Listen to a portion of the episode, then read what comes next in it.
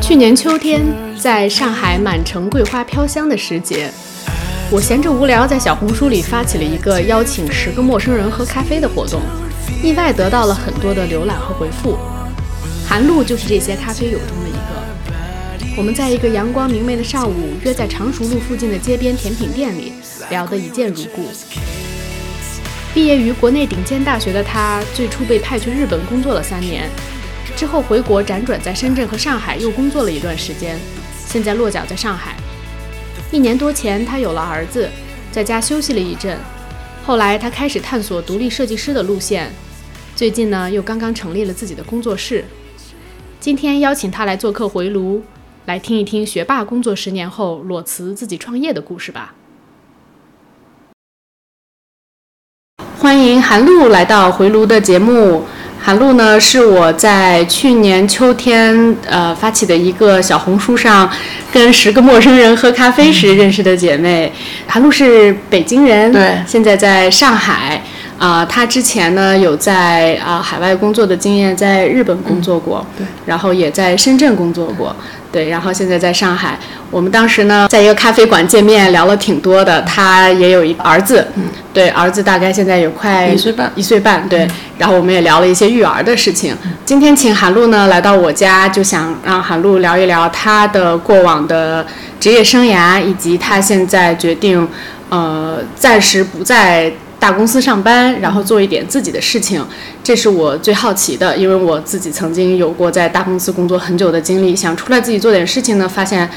还是挺难的，所以其实这个访谈呢，也算是跟韩露取一取经验，然后听一听他是呃怎么有这样子的转变，以及呃在这过程中是怎么平衡风险，怎么去平衡工作和生活的。嗯，嗯好的。好的，韩露先介绍一下自己吧。好的，大家好，我是韩露啊。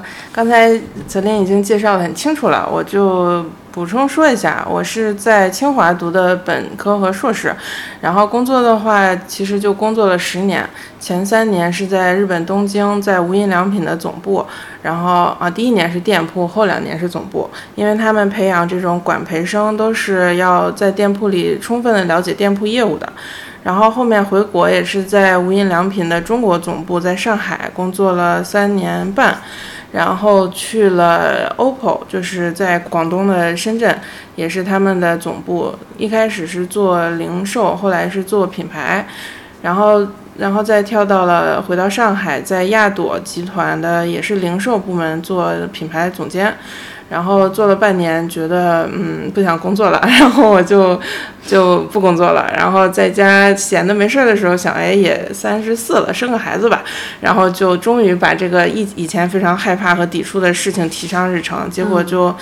疯狂健身，然后很快就有了娃，然后就成了妈，然后现在自己带娃，就是大概娃半岁的时候开始有这个朋友找到我说做个店铺设计，因为我以前在无印良品做过一年的一两年吧，店铺设计的工作，我觉得我也能做，然后就试着接了。后来发现做的非常成功，然后他们也特别高兴，因为我很便宜嘛，然后就又又找我后面连接做了三家店，现在已经有四家了，叫番茄口袋，就是第一家是在深圳的，然后因为深圳我很熟悉嘛，然后做的也很顺，后来三家分别在上海，上海环球港也是我很熟悉的商场，就离我家不远，还有重庆，还有在。广州都会开店，现在都在施工了。嗯，所以这算是一份就是全职妈妈的小兼职，然后还有其他的一些莫名其妙的工作机会，比如说就是邻居 他们的辣椒酱厂找我做包装设计啊，还有就是我们家来除螨的除螨公司找我做小红书的运营啊，反正就是奇奇怪怪的事情都有机会我就做。哇那现在就是一边带娃一边随便做做的这种状态。哇，那你的业务范围还挺广的。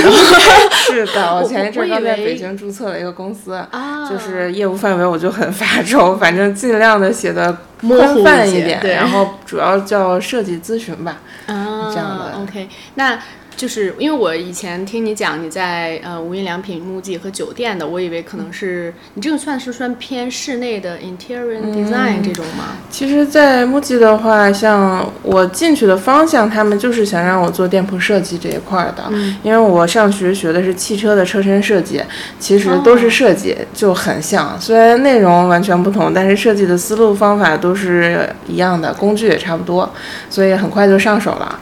然后第一年在工店铺工作完之后，第二年做店铺设计，在日本做了四十家中国的店铺，当时就算特别快了，因为一般日本人可能一年也就做个十几家这样。后来第三年就是去做店铺开发相关的，比如工程啊、日程啊、资金这些的管理，就是为了更全面的去做店铺设计和开发。后来回国以后，第一年也是做店铺设计，然后后面做过各种，比如说户外广告啊，然后一些高端子品牌，还有就是特殊的销售顾问岗位的管理，最后是做到你说的这个无印良品酒店。这个酒店是算在业界也比较有名气吧，所以因为做了这个事情，就有各种各样的猎头找到我，所以后来就跳槽了，挣钱去了。有意思，有意思。哎，我觉得你说你学的是汽车的车身设计，那你就是其实从来没有真的去做过汽车的车身设计哈。后来是毕业就去做的是工作，确实正式工作没有，就是本科和研究生毕毕业设计做的是这些研究，然后每年的暑假就是。每年暑假都会去不同的汽车公司实习，但是实在是对汽车没有那个热爱，而且在中国这个现状下做汽车设计，其实就是。抄抄改改，我觉得也不是很想做。就是你当年的时候，但其实现在不是有很多国产车、新能源什么的，可能是不是会有更多的这个十多年过去了嘛，确实行业也发生一些转变。像我的同学，就是我本科同届的同学和我很熟的师兄，就一起创业，然后做那个小鹏汽车啊，还有其他的好多品牌里都有同学，所以我觉得也很高兴看到汽车界的这个发展吧。但可以有自己自主的东西了。是吧？就是我自己是一个比较崇尚可能过那种原始一点慢生活的人，我会觉得汽车虽然很方便很快，但它也很危险，而且也不环保，然后它也有点太快了。就是你在路上的时候，你会忽略路边的很多东西嘛？对。就大家可能很追求效率，但是我自己就觉得，想要去退一步看，到底人类的发展是不是应该这么迅速？嗯，对，所以可能。就是如果有机会的话，做做汽车相关的设计，以后也是有可能的。嗯，但是我从从一开始就没有选择把这件事情作为一个终身的职业。明白。那你一开始在 MUJI 做这种店铺设计，呃，我的理解是是陈列方向的设计呢，还是这个硬装？硬装，硬装。陈列有一个叫 VMD 的岗位，专门是做这个的。哦，所以你其实是偏硬装的哈。对，就是。硬装、软装都有，反正就是装修这一块。OK，包括那呃，比如说进这个店铺。怎么设计这个动线？对对对对，这个是最重要的，一开始就要做的。店铺设计一开始，大家就是画一个叫 egg plan 的东西，就是蛋图，就是整个店的形状在那儿，然后把几个重要的品类先用鸡蛋这样画圈的方式摆进去，比如男装在这儿，女装在那儿。这个时候，这个动线基本上就定出来了。动线是最重要的。就好的店铺店动线呢，最好就是一个 C 型的，有进有出嘛。嗯。如果不好的话，它可能是一条。条单线，那大家就不愿意走回头路。就是这个跟店铺的形状、位置都有关系，包括它周边是什么品牌。然后定好动线以后，再去排具体的货架呀、墙面呀，然后后面还是一些装修性质的，比如说 logo 放在哪里，然后墙用什么材质，嗯，对这些。那这个 logo 和装修这个东西，你就是要跟 VI 的人一起管吗？还是说这还是你自己的？就我们自己就定了，因为就是无印良品比较简单嘛，它的那些规范也非常完善，所以基本上没有什么发挥的空间，尤其是普通店铺的话。OK，那你后来从设计这个。呃，零售的店铺转到这个酒店，这两个最大的你觉得区别是什么？你可以稍微聊一下，比如说你刚刚提到在亚朵，然后还有包括你在深圳的那个无印良品酒店，就这两个酒店性质的跟这个零售的，呃，大概比如说从用户的角度，他们可能在酒店更注重体验，然后然后那个零售可能更注重，我不知道是不是在你们内部是。要让他们买更多的东西，是是不是？对对对就这一类的区别。其实你硬说的话，酒店和店铺就是毫无关系，因为完全是两个品类啊，一个是去睡觉的，一个是去买东西的。嗯。但是为什么无印良品想做酒店呢？是因为它的品类比较特殊，是属于什么都有的。现在国内这种品牌也多起来了，但是其实，在业界以前是很难做得好这样的一种性质。就是你公司，比如做医疗器械，你就做医疗器械；你做轮胎，你就做轮胎。嗯。很难，你说我什么都做。嗯。但是无印良品是因为它特殊的设计理念和哲学吧，包括它这种，就是它的东西没有自己生产的，它没有工厂的，它都是找人代工的。哦。但是它找得到各种最好的工厂代工，比如说保温杯就是膳魔师，然后行李箱什么就是新秀丽，都是这样的。但是它又比人家做的更设计的更合理、更简洁。因为每个品牌会有一些自己想要突出的品牌个性，但是消费者不一定喜欢和需要嘛。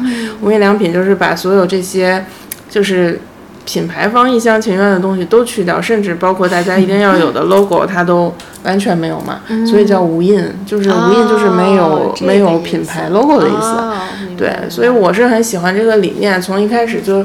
学设计的时候，我们在清华的那个就是美院会上很多课，然后老师说起这个品牌都是一种啊，就是很很好的那种态度，所以我当时就很憧憬这个品牌，觉得是我心目中神一样的品牌，所以后来有机会去嘛，就就赶紧就去了，就就也没考虑汽车界的其他机会啊，真的 挺棒，挺棒的。就是无印良品为了让顾客更好的、深度的去体验它的产品，所以他们想哦，要么做。做个酒店，因为公司规模也够了，有这个实力嘛，也有人愿意合作，嗯，所以当时我们做这个酒店呢，品牌方做的更多的是提供商品这样一个就是事务性的工作，更多创意性的工作是在日本总部和他们聘请的专业的设计师之间，就他们基本上把各种东西都定了，所以我们这个事儿参与只是说在运营层面、落地层面是实打实的在在那儿。就是也出差很多次，整天去深圳，所以我后来很喜欢深圳。我就觉得深圳这个城市很年轻，很有活力，很很舒服，所以我当时就想，哦，要是有机会去深圳就好了。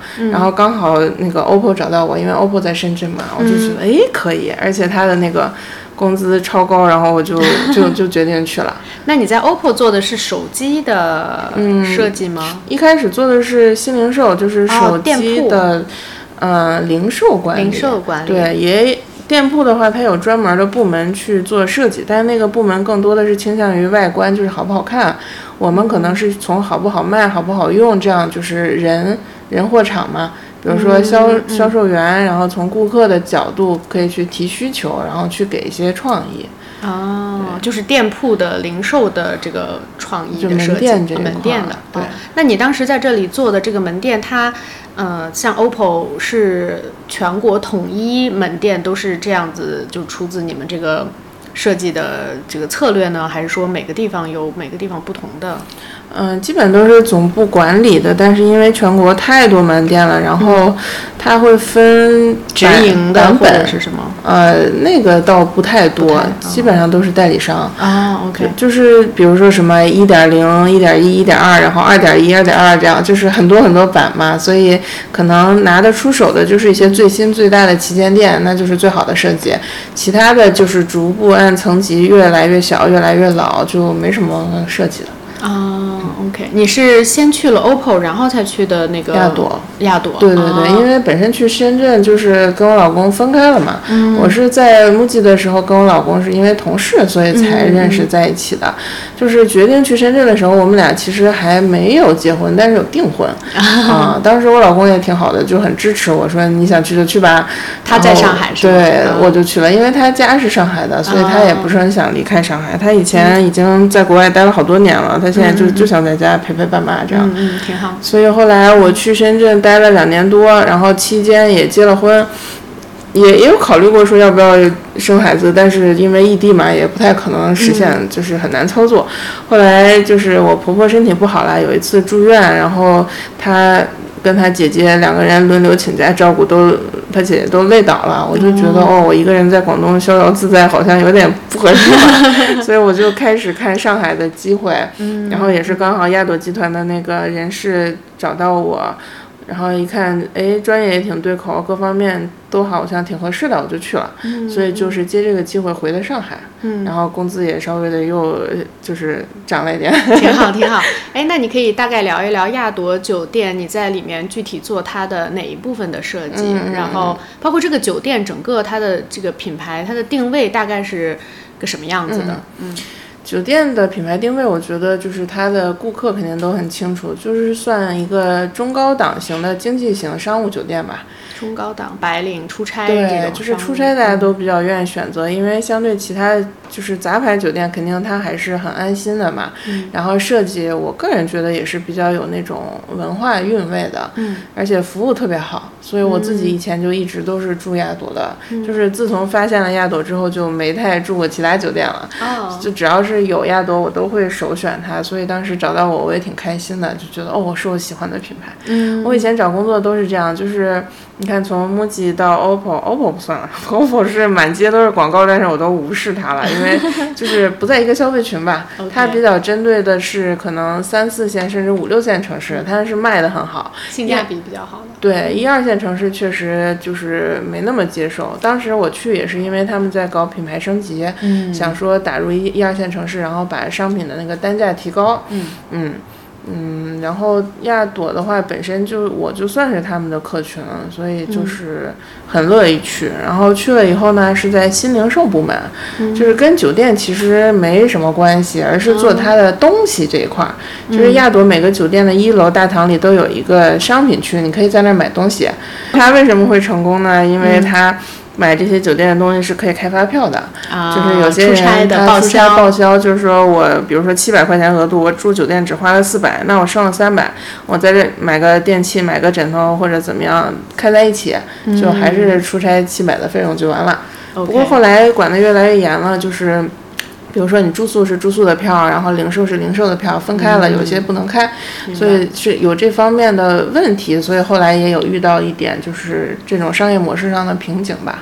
但是它后来发展的还是不错的，所以后来上市了嘛，嗯。就做得很好。我有一次就是去一个健身房，它其实是从亚朵酒店的某一个门进去，就在这个、哦嗯爱琴海购物广场，啊对，那个酒店。很好呀，我们还搞活动经常去。它有一大整面墙，好像都是书还对，那个。店很值得一去的，对对就是它中厅的那个天井特别高，然后啊很有特色，还定期会搞活动，比如重奏的音乐会啊什么的。啊，很好的它那些书是可以卖的吗？我当时没有注可以卖意看，所以其实也算是这种新零售的一部分了，有可能。嗯，但是书不算太是我们的目标那啥，因为就是亚朵有一个特色的服务，就是关于书这一块儿，嗯它的书是可以借的。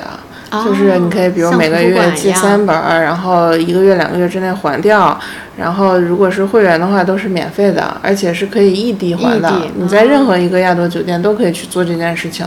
哦，那挺好，嗯我觉得这个还挺有就这种文化标签在的。它这个品牌的文化属性很强，这也是当初吸引我的一个点。OK，不过，当就是工作多年之后的一个经验，就是你喜欢一个品牌或者一个品牌表现出什么，和你的工作的时候的氛围和状态基本上是没有关系的。所以就是你也不能说，因为哦我喜欢这个品牌，或者它表现出来是我喜欢的风格，你就觉得你去工作一定就这样，这个完全没有。就工作还是工作更。多的还是取决于你的小团队，比如你的领导是什么样的人，你周围是什么样的人，嗯包括一个公司的企业文化，它有时候体现出来的和就是它实际在运作的，就是是有很大差距的。嗯，就是这样的。对，反正那个爱琴海那家店呢，它也有一个零售的区域，那个区域其实我原来负责零售的时候还经常去，啊就是会会去摆摆弄弄，然后给它更新一下、提升一下，这样。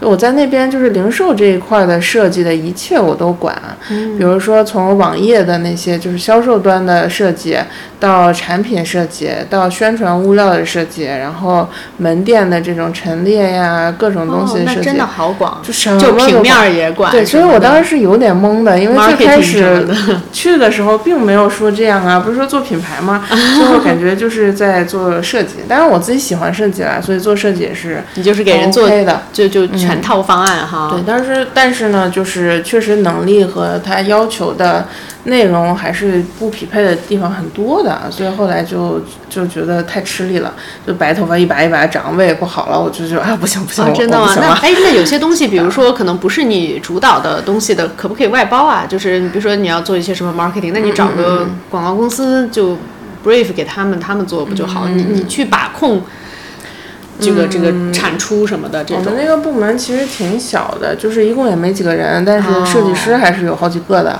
所以你你说外包的设计师干啥呀？然后这个整个，比如说你业务结构要发生改变的话，肯定要很提前的去报备审批，然后再慢慢的调整。哦当时人才变动也非常大，我待的那段时间，我算了一下，就是流动率有百分之百。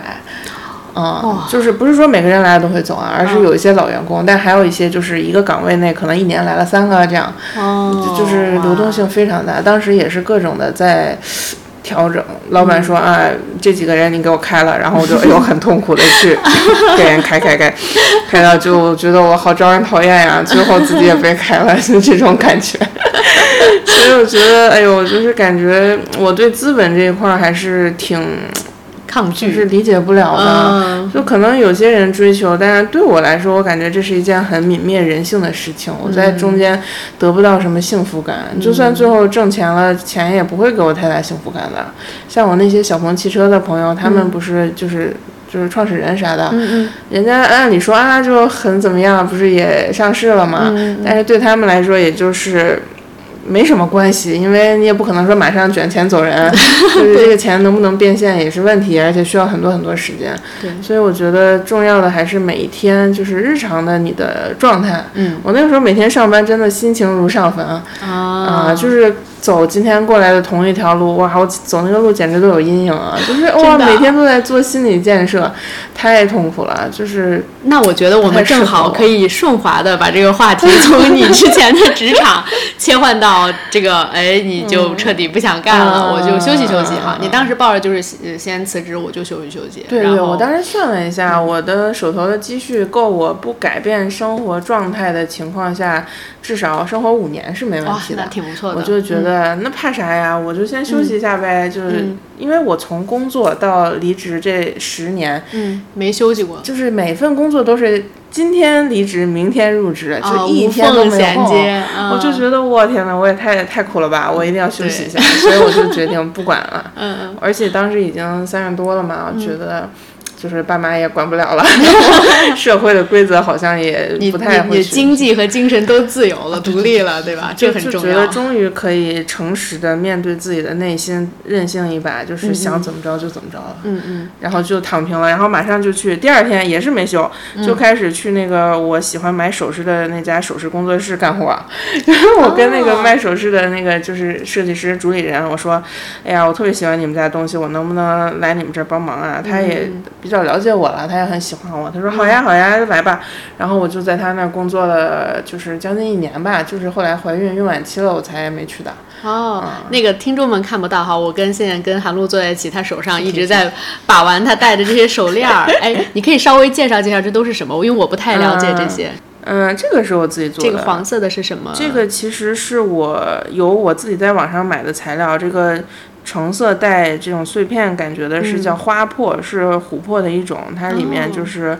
那个碎片其实是一些就是杂质或者说是裂纹，但是弄出来就像花瓣在风中飘舞的那种感觉嘛。哦是的，是的我。觉得就很好看。然后这个小的黄的也是，应该也是我自己买的吧，是蜜蜡。蜜蜡。蜜蜡的话也是一种很独特的有机宝石，就是嗯一般的宝石都是凉的、冰的，因为它是石头啊、或者金属类的东西。但是蜜蜡其实是属于，就像怎么说，像树的分泌物啊，像这种经过。千万年的这种高温地底下的挤压，然后变变成了这样的一种类似于宝石的很很结实的东西。哦但它摸起来不是凉的，不凉它是就像塑料一样的，啊很奇怪，所以就是有点不太好分辨。这都是你自己搭配的，是吗？对，然后这个水晶一样的，这个是施华洛世奇水晶，这个是我朋友送我的一串手链儿，但是我记得婚礼当天戴这个手链儿，哗就散了一地，当时时就哎呀，就一直在剪，可能也没剪齐啊，你就把它所以后来我就把它们就是拼成了一个我自己感觉比较有那个季节性的东西，就是啊春秋季节，我会觉得带这种黄色、棕色、橙色系的东西，好像有那个落叶呀、什么的感觉。哦，对，我会根据心情去做一些东西，比如春天可能就做一些粉紫色系的啊，嗯然后夏天可能是那种黄绿色系的啊，冬天可能就是银白的、金属的啊这种感觉。哦那你等于说在他这儿说你干了大概小一年，对，嗯、然后就觉得把你之前在公司里那天天天上班上坟的心情给 给全部都破解掉了，破解掉因为完全是相反的事情，就是你在这边几乎没有收入，但是每天都是干着喜欢的事情，嗯。包括他进来一些新的珠宝，我可以马上试，如果好我就先马上买了，而且还有员工折扣，特别开心。真的。对，那之后呃这段经历之后呢，嗯。你是选择做什么了呢？就是生完了啊就怀孕了就是从这份工作干了没两天就怀孕了。哦，这样子。因为离职之后，我就跟他说，哦，我现在反正没有工作压力了，可能会考虑要个娃吧。结果他也没想到，说要就要到了。我是一月份离职的，啊然后如果按那个孕期算，二月份就怀上了，哦，就是这么快。我觉得可能你辞职了，心情也更好，然后就说怀孕就怀孕了，是有这个道理的。对就是说，工作是最好的避孕药。我有很多朋友就 天天很焦虑，怀怀不上，对，不干了，然后马上就有孩子了，就是这样的。挺好，挺好。所以有时候嗯你说工作啊，一年多挣几十万，然后结果那个去做试管，也，花掉几十万，还吃了很多苦，我就会觉得，你真的有必要去这样做选择吗？所以的我我会把这个钱这个事儿很。怎么说呀？很很现实的把它换算嗯成我的体验，到底我得到了什么？嗯嗯，如果说只是银行的一个数字，我不觉得这个对我有什么意义。我妈老说：“哎呀，你看存折上的钱越来越多，多开心啊！”我说：“不好意思，我没有，感觉不到。那你们就是呃，你开始决定不在大公司工作，呃，想就是凭自己的爱好做点事嗯情，这方面你先生是怎么？就他很支持吗？他的态度是怎样的？”很支持啊！我之所以选这个对象，就是因为他支持我。啊，对对对，因为我生活的家庭就是蛮传统的，就是整天被打击，从来不被肯定的那种。哦，真所以的？我其实是一个很缺乏自信的人。啊，怎么说呢？你都上清华了还缺乏自信，那天我们这种人怎么办呀？嗯，好像是自信和自卑是不矛盾的，就是说，一方面我对自己的实力啊、什么能力啊，我是很有信心的，所以我敢裸辞，我敢躺平，因为我知道我的能力不是一份工作给我的，那我就算没有这份工作，我还是有的是办法养活自己。当然，可，能大家都说什么。我多才多艺啦，就是我真的可以列出十几条，随便干嘛都可以养活自己的。对啊，比如说我从小学小提琴，然后小提琴教的之前也不错。如果我真的嗯想教的话，我一天十几个学生，那就好几千的收入啦。对就是我以前算过，就是我刚回国的时候工资很低，然后当时都不够生活的，我就教了几个学生。然后再去那个一些婚礼啊什么的拉拉琴，这样演演出，嗯就是一个月挣个几千块钱外快，然后加起来哦一万多，说差不多在上海一个人可以就是不降低生活标准的生活，嗯我我就也就这样了，我没有想说我要去挣更多的钱，比如说周末两天都排满。嗯如果说真的周末两天都教学生的话，我的这份收入会超过我那个周一到周五上班的收入呢。但是我觉得。我我活着又不是为了挣钱，我再去做点别的事情啊，所以我就会到处去玩啊，去看啊，然后健身啊什么的。嗯嗯，所以你先生其实在这方面是非常就是支持你，就很宽容，就他可以说跟我爸妈是相反的人吧，啊他永远都是觉得我是好的，我是对的，对，所以我哎好开心啊跟这样的人在一起过，他他永远很支持，哪怕我去深圳，他可能他也会担心，他也会什么，但是他完全不会表现出来，嗯他就是很笃定的，就是支持我。那他是一个就是工作比较稳定的人是吗？嗯，可以这么说吧，因为也是同事嘛，在日企嘛，日企基本上是就后来你从无印良品离开，他还一直在是吧？对，啊从我们认识到现在也有个七八年了吧，一直在呢。他是做设计的吗？还是做别的方向？是做厨师的，他是一个厨师。无印良品就是因为那年开始做这个餐饮业务，所以把他给请过来的。哦，嗯，就是我还厨师长，真不知道负责菜品开发呀、厨师培训呀这些。哦，这边有无印良品的餐厅吗？有有有，在上海的话，目前比如说淮海七五五的那个超级旗舰店里面是有一家叫 Dina 的餐厅，是点餐制的。哦然后像五五角场的优麦呀，还有前滩太古里，还有天安千树都有，就是咖啡 and meal muji，就是属于那种套餐式的啊。嗯，有的是点的，有的是就是像窗口，就是你过去打菜，哦哦就是像食堂一样，对对，那种都有的。啊，有意思。嗯，中山公园有一个咖啡，就是啊、还有几家咖啡吧，反正就是可以喝一点饮料什么的。哦，我还真我还真不知道呢，因为我在上海住的时间也不够久啊，估计就是基本很上。佛系，从来不营销，所以确实就是喜欢的人知道而已。OK OK，有意思。所以其实他很支持你做你自己想做的事情，然后他自己也比较稳定的做他想做的事情。所以你们家我理解是还是就是至少没有你呃在工全职工作给家里带来稳定收入，他其实还是可以的，对吧？对对对，我们、我这种模式其实我觉得还算比较普遍，因为像我在北京之前出长差，然后去走访了一些朋友，然后其中有一家也是这样的模式，只是跟我们相反的，他就是说家里总需要一个人维稳，一个人冲高，这样的话会比较，诶。怎么说呀？因为他是学经济的嘛，就是可能综合财务上化吧。对财务上之前也是看过一个经济学博士的说的什么东西，也是这个意思。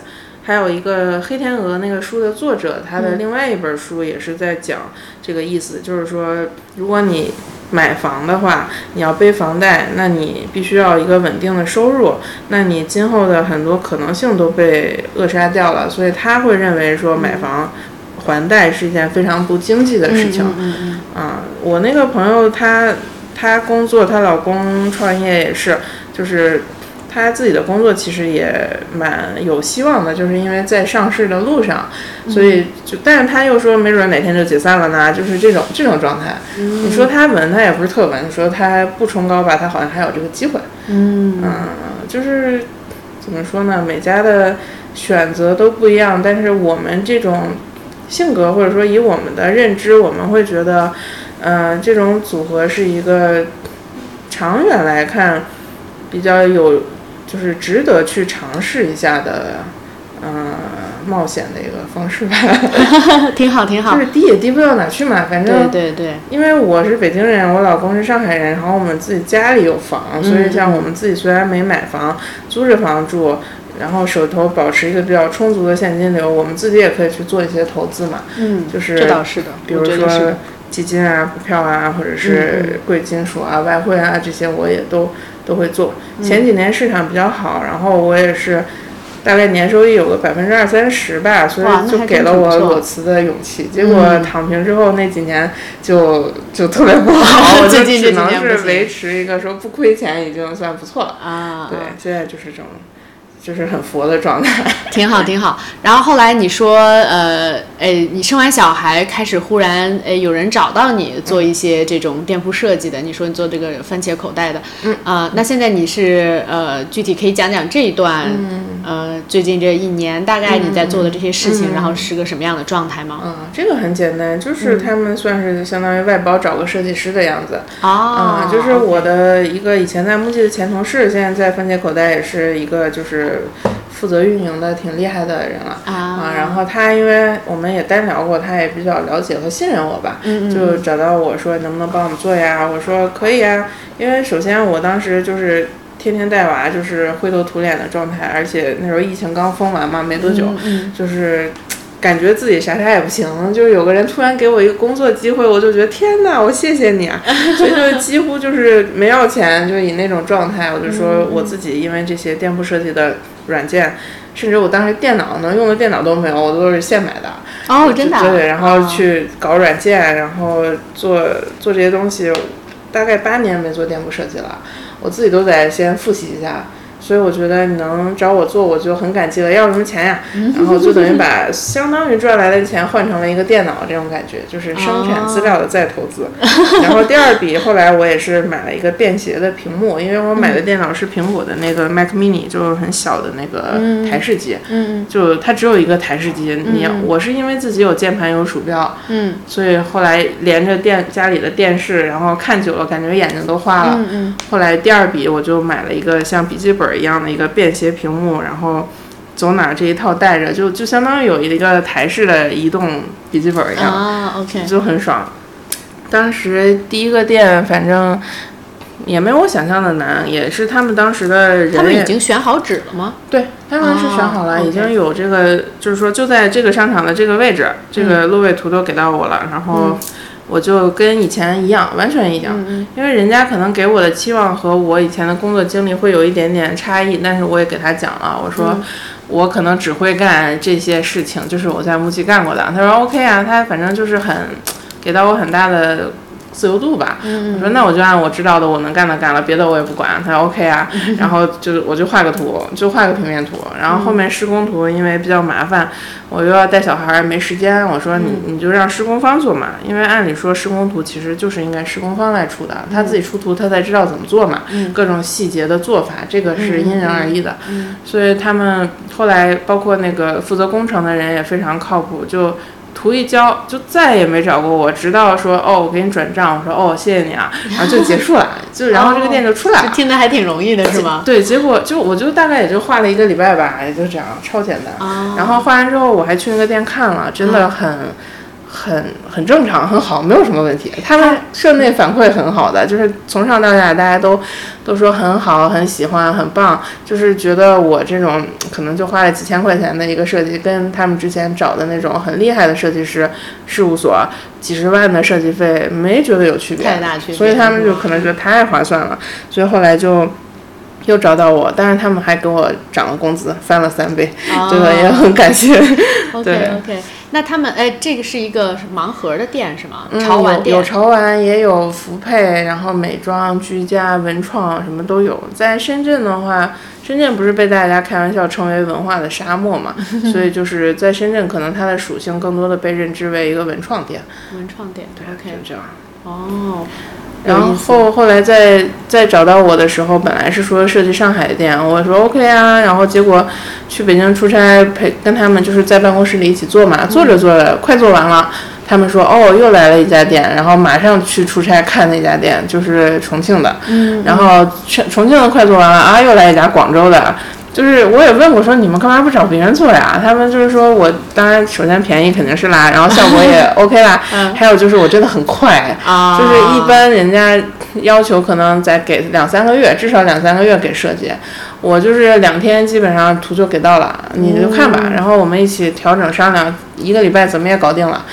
就我干起活来确实是蛮拼的，就是可能喝水都顾不上，就哇拼命，然后中午我也想不起来吃饭，就可能随便拿个什么东西塞一口塞一口，就是这样的。所以他们要找那种大的设计设计什么师事务所，要走流程的，估计、嗯啊，是吧？嗯所以你这儿就是，哎，你来来，我们来聊一下啊，就是来不及了的时候找我，就是很稳妥。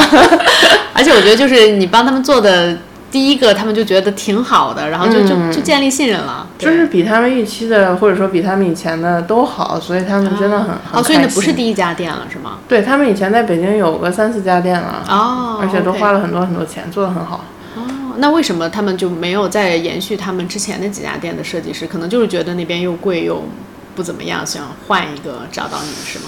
也不是吧，后来后面他们好像还会再找之前的人设计，嗯就比如说他们后面找的有一个面积很大而且时间很充分的店，他们就会请那个老师去设计。明白。然后我这边就是有点像个怎么说救火队员一样吧，就是啊来不及了，然后我就哦好来。OK，那你会，你只是画设计图，那个施工具具体这些材料什么的建议你会给吗？还是说这都是施工的？也会，也会因为也会影响到最终呈现的效果嘛。啊、o k 对，哦，挺有意思，挺有意思。那那接下来一个问题就是，现在这种状态，呃，你是自己已经注册公司了，啊，对对那对，等于说，其实你是也是呃自己想做一个这样的设计咨询，以后开始接各种各样的单子。嗯你大概的规划是什么样？你会比如说就你自己吗？你还想招别人吗？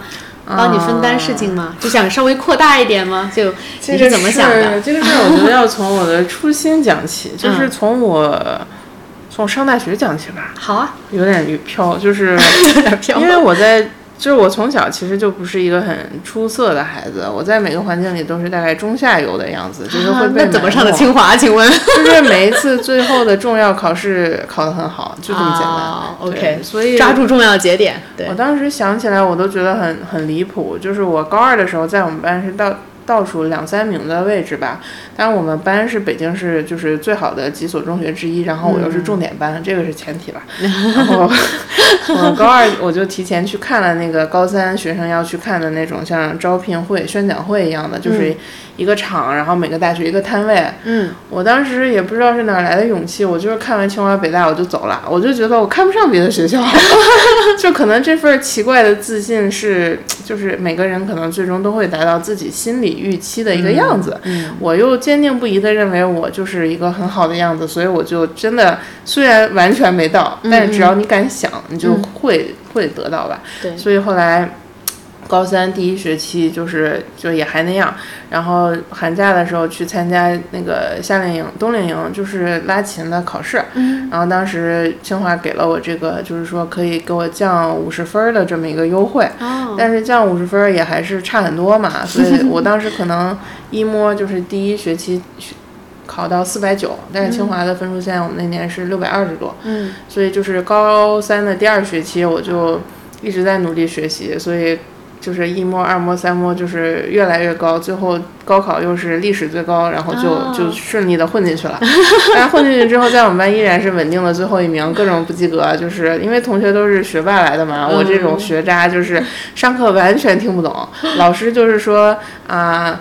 这些东西大大那个高三应该都讲过的，我不讲了，我就啊，哎因为高三北京老师才是呢，他说啊这个东西高考不考我不讲了啊，所以我就两边都没空着。我我有点好奇，就是你你学什么车辆设计哈？嗯车那你们呃大学都学什么课？就是我们那个工作其实算理工科一半儿啊，在理工科里面嗯一半儿是工科，一半儿是设计。嗯他当时培养的目标就是能让工程师和设计师沟通的桥梁，嗯所以不管做工程师还是做设计师，你是两边都懂的。啊，所以就是大部分课程还是工科的课为主，然后那设计课就是要课。要学那些设计软件是吗？嗯，还有手头的，比如说画画呀，然后哦做模型啊，都都哦学。，那工科的部分学的是就是 engineering 那种，对，工科所有学生上的课，我们基本上也没少，哦，就是各种就是还挺数学、物理、工程什么都在学。OK OK，好啊，继续讲回你的初心嗯啊，因为我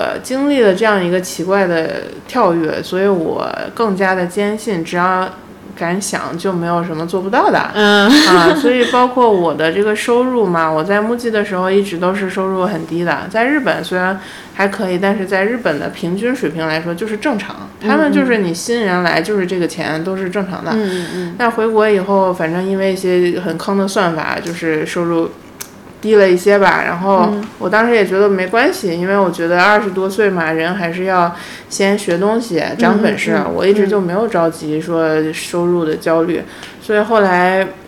我我好像就认为自己不会缺钱，所以后来这个机会就来了嘛。人家就说，哎，工资算算翻五倍，嗯我想啊，好呀，然后就去了，就这么就是莫名其妙的就攒到了自己的第一桶金吧。，OK，然后包括生小孩这个事儿，我以前觉得很恐怖，很很负担，我就一直很抗拒。但是我工作折磨到生无可恋之后，我我真的觉得就是活着有啥呀，也没啥吧，就是以这样的一种已经不怕去死的心态吧，生了小孩，养了小孩，我才发现。哦，其实很好，就是也挺简单的。对我来说，可能运气好，就很顺，嗯嗯，生的也顺，带的也顺，什么都很顺。嗯我就觉得我以前到底在怕啥嘞？所以我后来就是越来越敢想了，包括就是做做一个自己的设计工作室这件事情，是我以前就梦想过的事情。嗯我会觉得好像很厉害呀，就是我看到我也有些前同事出来做做的很好，我就会觉得哇，人家很厉害呀。嗯但是我后来就觉得，既然你以前已经有这样的一些经验了，那你就去做就完了呗。所以反正先公司是注注册就完了，嗯，这样可以正规的开发票嘛。嗯，然后具体的业务呢，我现在其实是没有什么规划的，就是我的目标就是真诚的对待我接触的每一个人，然后认真的做好我手头的每一份工作。我觉得我对创业这件事儿其实是非常的心怀敬畏的。嗯，确实，我身边也有很多同学朋友，后来包括学弟学妹什么的，后来创业了，然后就是屡次失败了。就是他们的失败原因很多，也不归咎于他们个人，就是时事啊这种外界的不可抗力因素造成的。所以我就很清楚说这个事儿，首先它不取决于你努不努力，运气占大部分。对。然后呢，就是我不会去孤注一掷，因为。嗯，我要保证我基本的生活。我觉得人最起码的生活，你比如说我们一家人现在在上海呢，一个月一万多块钱开支总是要的吧？对，就是至少这一块我得先保证了。然后如果有余钱的话，比如说我可能拿我收入的百分之三十五十。啊，积蓄的百分之三五十，我去冒个险，我觉得我可以接受。嗯嗯，但我不会说就是搞得最后血本无归，欠一屁股债，我是不太敢的。嗯，对，所以我们的风格还是这种稳中求进的状态吧。挺好，就是包括我现在每一笔这个小的收入，我都有把它好好的做了规划。嗯，比如说我会拿一笔百分之，比如十出来做一个。改善型的消费算是奖励自己，就是花掉，然后可能百分之三十我会把它作为一个生产资料的再投资，比如说后来升级了键盘啊、鼠标啊，然后一些工作用的东西，嗯，然后剩下的钱我还是会攒下来，就是作为我的本钱，这个本钱是不会动的，嗯嗯，因为我以前读了一本叫《小狗钱钱》的书，那个书本来是写给小朋友的，就是。教小孩怎么理财，但是我发现非常受益。嗯，他讲到的这种财富观，其中一个很重要的点就是你要有一笔永远不去动它的本金。嗯，当你这个本金够大呢，你就可以躺在那儿吃利息啦。所以，我也是这样做的。钱生钱。包括我们家现在没有买房，也是因为我觉得不太，呃，性价比不高。因为毕竟现在房价也就那样了嘛，就是也没准越来越低呢。我这笔钱如果就是正常投资，以我的水平，每年百分之十啊或者多少肯定是够的，那就已经够我们一家人开支了。嗯，那剩下的我就是，呃，再挣来的钱我拿去一部分投资，一部分成长，然后还有剩下的加大这个本金，我觉得这个才是合理的用法吧。对对对，嗯，好的。那你有想过再回大公司继续工作吗？朝九晚五的上班肯定不会了。这个事儿是这样的，就好像说你见识过自由之后，你就很难再失去自由了。嗯，我其实也是有考虑的，之前也偶尔会看看岗位，或者很偶尔随便投投简历。嗯，但是呢，就是要看性价比。我之所以离开这个之前的工作，就是因为我觉得。钱对我来说已经不是稀缺资源了，时间才是。对，因为包括女生这个年纪也是在那摆着嘛，就是当时又没生孩子，你真的是过一天少一天，所以我就觉得我需要把当下最稀缺的东西抓住，比如是时间的话，那我就去保证我自己的时间。嗯，目前自由了几年之后，觉得也确实。嗯，算是舒服够了，放够假了的感觉。我觉得，如果说再去投入很紧张的工作，我也心理上是可以接受的。但是我要看它的性价比。所以，如果说，嗯，我现在唯一想挣钱的动力就是改善居住环境吧。嗯。但是房子又很贵很贵嘛。就是如果说，嗯，能让我们全家人住得更好，比如租房也可以。对。能住一个好房子，那我去大公司工作。一段时间，我觉得也是可以接受的，但是肯定也不会太久。比如说我工作一两年，如果按之前的薪酬，那可能也有个上百万了，那也又够我再躺平好几年了。就就是这种这种算法。OK，我我觉得最近你可能呃经济形势不太好，很多学生可能都还挺想求稳的去考公考编哈。然后像我不知道你这种呃清华出来的这种光环，包括你的校友、你的同学，可能是不是？嗯，大概率的在比较稳定的企业或者是公务员这样的环境里会比较多。然后这种东西会不会给你有压力？你会有在想说，哎呀，就稳定也挺好。其实自己干什么不重要，但是会觉得，呃，年纪大了、老了，是不是更要追求一个稳定点的？甚至我觉得很多考编、考公的这些人会觉得。就退休这个事儿上是更有保障的，我觉得中国人骨子里可能会更求这个。对，我就觉得你有没有这样的想过或者想法？你会，呃，就是想到很长远的，就是比如说六十岁、七十岁退休的事儿，然后你会觉得现在做的事情感觉是，嗯，就是没有办法计划到六七十岁的情况，你会就会有这样子的呃焦虑吗？没有，没有完全没有是吧对，考公考编完全没考虑。对我周围的人也可能是因为我朋友的性格跟我差不多，所以有偏差嗯了。但是我所知道的这种人是非常非常少的。嗯，对，就是印象中有那么几个男生，就是以前也是合不来的，然后人家现在在就是政治岗位干的挺好，也是有的啦。对，为什么我不会考虑呢？是因为我觉得能个人能力是一个。是一个你需要去运营的事情，就像婚姻家庭一样，就是你如果不管它，它肯定就越来越差。嗯，那我不不断的在一个动荡的市场中磨练自己呢，我肯定会越来越好。而且我有一定的水平了，我根本就不怕说，啊、我挣不着钱呀，或者怎么着。所以我可能更倾向的是那种价值观，就导致我会觉得，如果你让我在一个很安稳的地方，我会疯掉的。就是。啊就算我在一个安稳的地方，我是无法停下来学习和努力的，因为这个东西是我的安全感的来源。明白。就是我每天学到了多一点东西，我就会感觉自己更强大了，我就更放心了。嗯所以我的学习可能爱好来自于这种内驱力吧。对，对，我觉得这个真的是很很难得的东西啊、就是你把自己武装的更怎么讲强大，其实你是、你自己的这个内核更强大的话，其实外面的、嗯环境怎么变是不重要的，我觉，得。不是有一个说法叫有限游戏和无限游戏吗？嗯，怎么讲？说有限游戏就是说你这局玩完了就死掉了这样的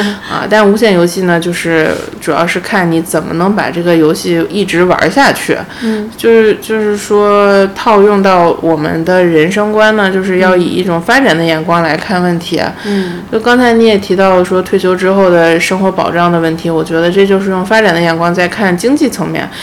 但是你也要去考虑外界环境，或者说来考虑呃一些自身的情况啊，比如说，嗯，虽然那个就是考公考编，可能退休之后有退休金也挺好的，嗯啊，像我爸就是在国企，他现在退休了，他的退休工资比他的之前上班的工资还还高啊。嗯，他是挺开心啦。但是我觉得那又怎么样呢？因为在我看来，就是还是都是小钱啦，就是你觉得你也过不了这种生活啊？也不是过不了，就是我觉得我可以过一个更有意思的生活。就是你老了之后回味人生，你会觉得哦，我尽力了，尽兴了，就是很好玩儿。因为我可能还是想不断的去挑战一些更大的事情。对，所以我就是每一步只能说是尽力做好我目前能做的，但是我不愿意停在这儿。嗯，就是下一步怎么样我不知道，但是如果万一失败了呢？我相信它会成为我的经验，我可以更接近成功。嗯嗯嗯，就是这种没什么包袱，可能也不怕失败吧。对。然后生活保障的话呢，我觉得像以我们现在目前这种财政状况，我觉得至少你按按就是利息相当于呃退休工资的这种感觉，哎，我觉得我至少以后可以达到这种程度吧。对对，我们也会保持清醒，就是不要让这个钱被人骗掉或者怎么样。对，就是有时候有钱之后，你守住这个钱更难 啊对很容易一不小心。最近不是说中产返贫三件套吗？就是房贷千万，然后老婆不上班，二胎上国际，就是就是说，嗯，所以我要要小心，就是。首先不要背上千万房贷，然后呢，作为一个老婆，虽然没上班，我也得有点收入。然后呢，我争取不要二胎，而且一胎也肯定不会送国际，就这样。太逗了你，挺好挺好挺好。就是各种东西，我觉得说的很有道理。啊它之所以火起来，肯定是因为它戳中了大家的痛点吧。对 对对，对所以我觉得就是靠自己的本事努力就行了。然后安全感是要靠自己给的。那些机制啊、体制啊，其实我是信不过的。非常好非常好。呃，最后一个问题哈，分享一下你的一个爱好。你有很多爱好，你刚刚说了你有一串儿，你可以挑个一两个说说，你觉得最近一直在做的。嗯、拉小提琴可能是你从小学的，嗯、这个算特长吧。特长。对，那你爱好呢？你这个珠宝算是吗？现在已经不是了，那个劲儿已经过去了。又过去了。因为现在比较崇尚一种简朴的生活吧。嗯那你为为了更自由的躺平更长时间。那你觉得能说一个什么？嗯，就是可能园艺和就是整理收纳算是我能想到的两个点吧。啊，对，因为先说园艺这个东西，之前看一些英国园林的节目，花园，哇，真的太好了，就是它会营造一种环境，让人待在里面很舒服。嗯嗯就很喜欢看。然后我也把我的阳台窗外的那个防盗窗那个缝隙的那一圈儿给规划了一个，画了个设计图，哇然后大概要哪种品类，高高低低的我都设计了，然后买了也种了也开花了。所以其实业务也涉及到园林设计，是吗？也可以这么说，对，就是我，对对对，我会就是每天浇花的时候，嗯。其实那段时间很享受的，因为它有点像一个微型的养娃过程，就是你嗯。会看到，哇，它又长长花梗了，哎，嗯它又开了一朵花，就是。你想啊，植物不争不抢，不言不语，然后你每天只需要给它浇点水，偶尔上点肥，结果它就能一直活着，然后越长越大，还开出花、结出果，就是这种治愈力，我觉得是，反正对我这种人来说是很有魅力的。对对，啊，然后像整理收纳，为什么我很喜欢呢？是因为可能疫情在家也待久了，然后现在就是生活状态也从一个忙着工作的人到闲在家里的人，就是。怎么说呢？我我现在更想像做一个地毯式排查一样的去清除我生命中多余的东西。断舍离。嗯，对，就是一种内观吧。我觉得，当你通过无数次抉择，扔了很多东西之后，你就会更清楚你是谁，你要什么，嗯，然后你想要的生活就会离你更近。我可能就会扔掉一些什么赠品啊，这种就是以前觉得啊不要白不要的东西，但是你用久了，它毕竟它的设计不是你百分之百喜欢的。我更希望我每一次拿到的杯子都是一个我哇真的的会用赞叹的、热爱的杯子，而不是一个已经什么那个烫金边儿都掉了一半儿，然后啊印着什么广告的，那肯定是不好的嘛。我懂你意思。我我个人基本上每半年会清理一次我的衣服。哦啊，我我我就会发现我的很多衣服真的这最近一年来都没有穿过，一次都没有穿过，我就把我就把它捐了啊。我觉得就没有用，我都不穿它，为什么我还要留在它？好啊棒啊！啊！我就我衣服上我会这么，其他的东西慕。So far 没有特别的在管小孩的东西，嗯因为孩子一直在长，所以小孩的衣服我也会在定期清理。啊，对对对，小孩真的是东西太多了，我小孩的也是。玩具也是很多。对，只要他用穿不掉了，我就赶紧送人，嗯就就是堆着就家家里玩具也是太多，人家都给很多，光是捡玩具都 都放不下呢。所以就是我我可能理想的生活就是一个比较空荡的，然后有一些很很满意的点缀这样的一个环境吧。然后时间上呢，可能也是大部分是自由时间，然后小部分时间我会去做一些能发挥价值的，让我觉得很值得的事情。你有想过把你现在做的这个小设计工作室稍微包装包装，在一些社交媒体上把你的案例拿出来分享，然后比如说去发个小红书，别人可能会从小红书上来主动找到你，还没到时候吧扩大这个。像现在其实我之前呢我也会偶尔小发一下，嗯但是因为我不是还要带孩子嘛，嗯就连这个公司给到我的很多内容我都只能推掉，哦因为现在还是要专心陪娃。其实我已经打算送娃去托儿所了，送托儿所之后，我后面自己时间多了嘛，有精力了，我会先休息恢复一下，因为自己带娃简直就是又带娃又做家务，而且都要做到一定的高度，哇，简直就是 太难了。嗯，所以后面就是保持家里在一个比较好的状态，也许有需要的话，我会请小时工来帮忙。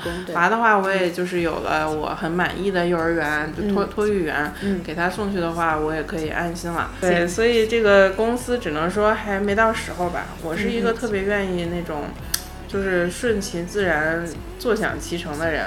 就是这个东西呢，如果他将来很好，我也不会阻拦他，但是我不会说花很大力气去硬推它。嗯，就我人生中的很多东西都是这样，所以基本上是我做好了充足的准备，甚至两三倍的准备，然后就坐在那儿，然后这个东西哐就砸下来了。我我很喜欢这种感觉，机会总是留给有准备的人的。就是要沉得住气吧，可能。挺好，挺好。我我觉得这个节奏很好，你大概知道自己怎么安排自己啊，然后不会把自己 push 到一个不能接受到的阶段，最后你可能就 under deliver 啊，这样其实挺不好的。因为比起别人的眼光啊、评价、世间的标准，我还是更在意我自己的感受。对，所以比如说读研，大家都着急读两年，我就觉得读三年挺好的呀。你在清华读研也是一个挺，挺怎么说，挺拿得出手的事情，也不是什么丢人的事情，你干嘛要赶紧跑呢？而且就是我在学校三年，我可以做更充分的研究，我还可以。利用这个平台和资源，更好的丰富自己的内在。我那个时候就疯狂的从图书馆借书，就一礼拜看十几本那样，觉得真的很爽。然后我用那个时间也做了更多的社会实践，比如我去摆地摊啊，我去教家教啊。然 后我觉得我终于够格成为一个社会人的时候，我才毕业去工作，我就不太容易被一些我不喜欢的人改变和影响了。非常好，感谢韩露的做客。呃，我们大概也快聊了一个小时多了哈。好，那我就不再耽误更多的时间了。呃，祝贺你自己能成立公司，然后希望你的业务越来发展的越来越好。会的，对，然后祝你的生意蒸蒸日上。好，日进斗金。好的，感谢感谢，那我们有空再聊。好，谢谢，拜拜。嗯。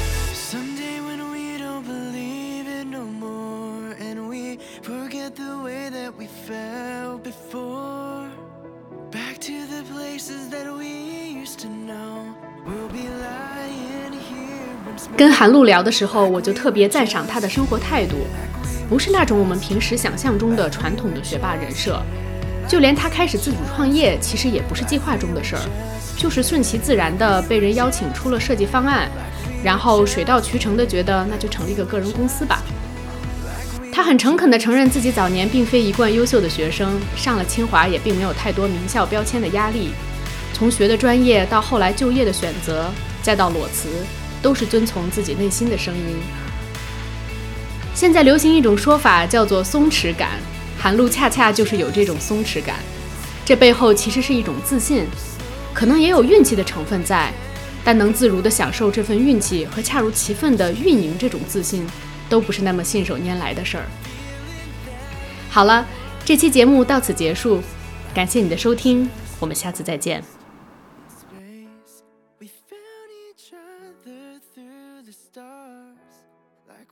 just kids. Like we were just kids.